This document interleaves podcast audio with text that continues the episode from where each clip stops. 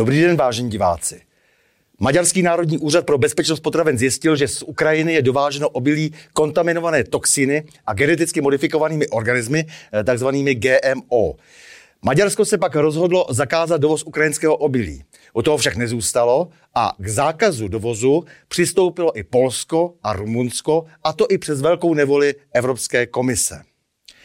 Slovensko alespoň zakázalo zpracovávat již uskladněné ukrajinské obilí a mouku z tohoto obilí.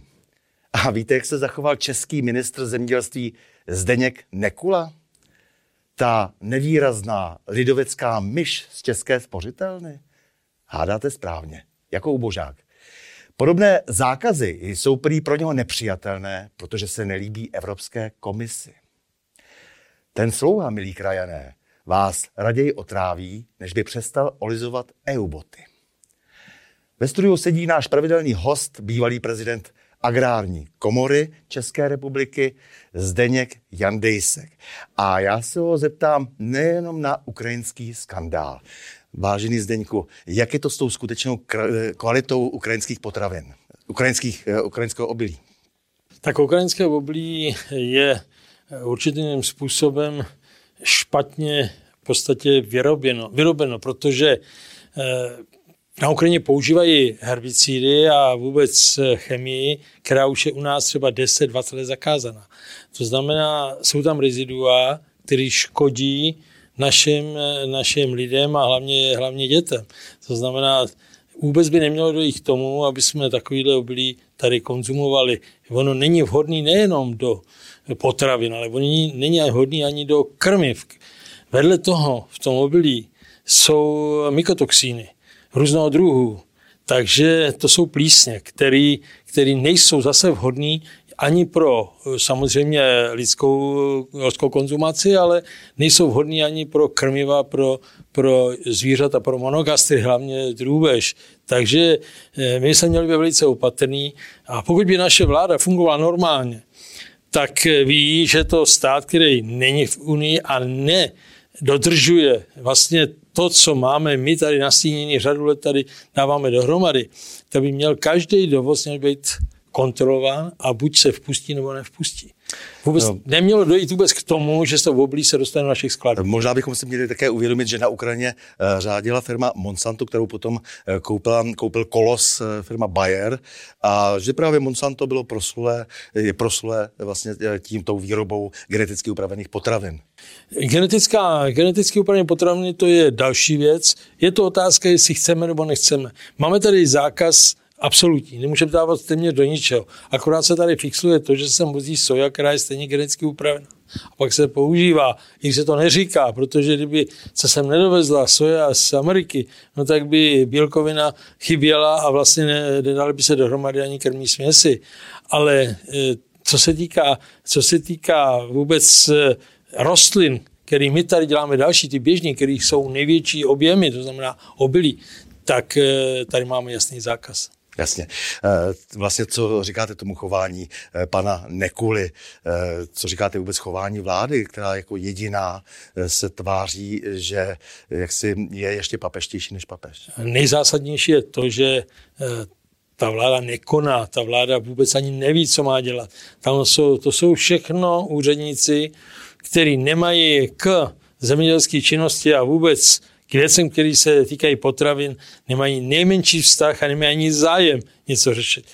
Pojďme si proto znovu ještě zrekapitulovat důvody e, současných vysokých eh, cen potravin.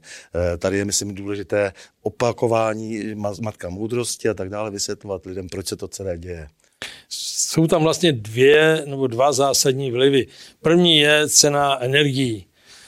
My máme ten rok, co proběh, 22, tak se energie u nás zvýšily o 61,8%. Kdežto Polsko 3,4%, Německo 2,5%, Maďarsko 0,9%, Rakousko 1,6% a Slovensko 7,7%. My 61,8%.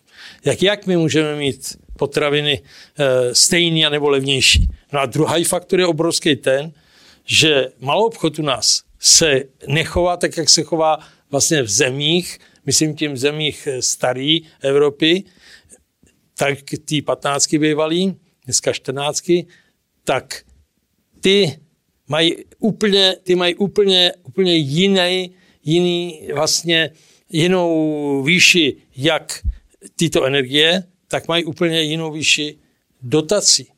A jestliže, jestliže my eh, vlastně máme úplně jiné podmínky a k tomu vlastně, tomu vlastně se dostává i problémy s, eh, s těma věcma, který, který souvisejí, který souvisejí s, eh, jak jsem řekl, s energií, ale hlavně, mi vypadlo slovo, ale s cenama prodejníma. To znamená, u nás v malou obchodě jsou eh, vlastně přirážky v desítkách až stovkách procent. Kdežto v Německu a v jiných státech ty vlastně maloobchodní prodejny, ty se chovají úplně jinak. Ale my jsme si tady vlastně zákon o významové tržní síle udělali takové, aby ty peníze se všechny odkláněly a vyvážely se ven, no tak to je ten výsledek. To jsou dva tyhle faktory. A co když se bude realizovat ve skutečnosti eh, až do konce do důsledku Green Deal? Tak eh, pokud se bude Green Deal v podstatě uplatňovat, no tak dojde k jedné zásadní, zásadní věci, že Evropa bude mít nedostatek.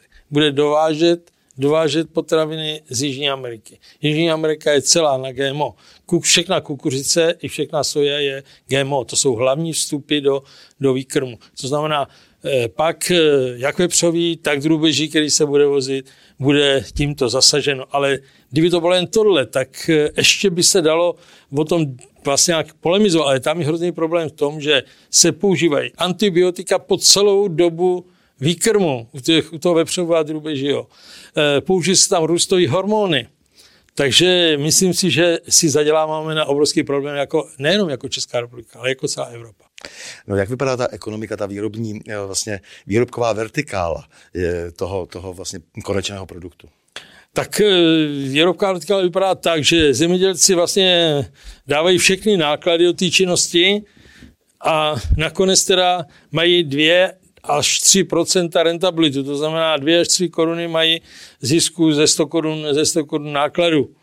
E, samozřejmě ty, kteří se rozhodli vyvíjet obilí v loni na podzim, no tak ty na tom budou velice dobře, protože e, ty využili těch nabídek 8, 9, 10 tisíc na střední východ, tak kdo byl tak schopný anebo prozíravý, že se rozhodl to prodat, tak ten bude mít velký, velký profit. Ale jako celek zemědělství, jestli udělá těch kýžených 20 miliard, tak to bude zhruba 2,6-2,8% rentability. To je 2,8 koruny na 100 korun na 100 korun eh, nákladu.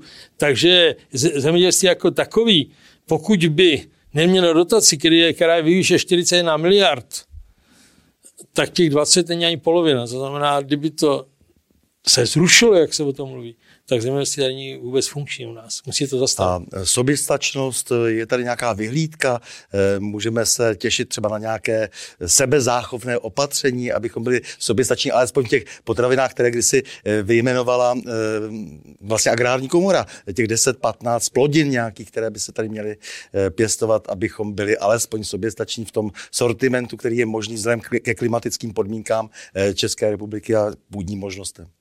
Určitě to je velká šance, ale muselo by nastat následující věci. V první řadě.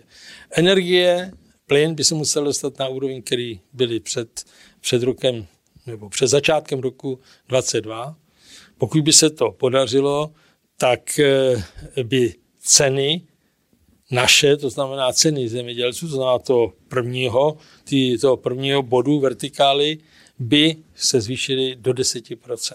Takže a druhá věc je, pokud by se nastavily podmínky podpor tak, aby ty, eh, ty produkty, které mají největší problémy v, sam, v, vlastně k, v soběstačnosti, jako je vepřový, drůbeží, vajíčka, zelenina, ovoce, tak by se museli postavit úplně jinak ty podpory. Měli, se podpory, měli by se podpořit monogastry živočišní a ovoce a zelením a brambory u rostlinné výroby.